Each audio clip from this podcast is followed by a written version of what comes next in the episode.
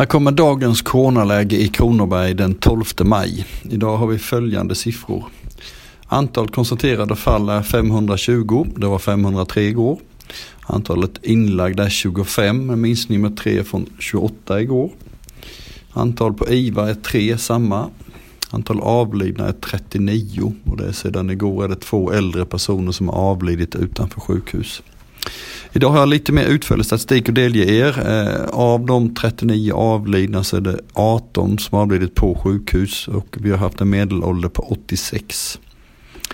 Antal utförda analyser är cirka 3800.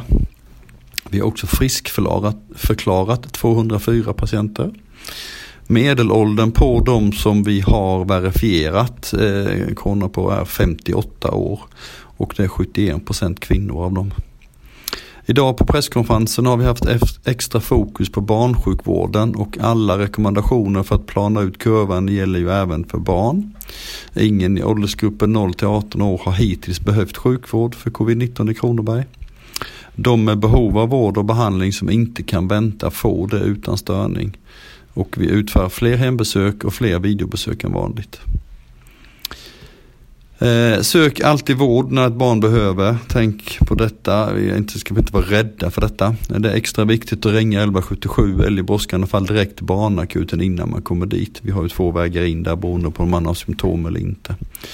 Eh, alla tillgängliga data just nu pekar på att barn sällan blir svårt sjuka av covid-19. Även barn som tillhör poten potentiella riskgrupper. De barn som tillhör riskgrupper enligt nuvarande definition har dessutom kontaktats av barnkliniken redan. Vi har också beslutat att återuppta planerade operationer som inte kräver narkos. Eh, mammografier är igång på halvfart och för att minska antalet kvinnor i väntrummet. Eh, vi genomför ungefär 200 undersökningar per vecka just nu. Vi arbetar ju alla för Sveriges planaste kurva och därför är det fortsatt viktigt att tänka på skydda de äldre, res inte i onödan, håll avstånd, stanna hemma om du är sjuk och tvätta händerna ofta. Tack för idag.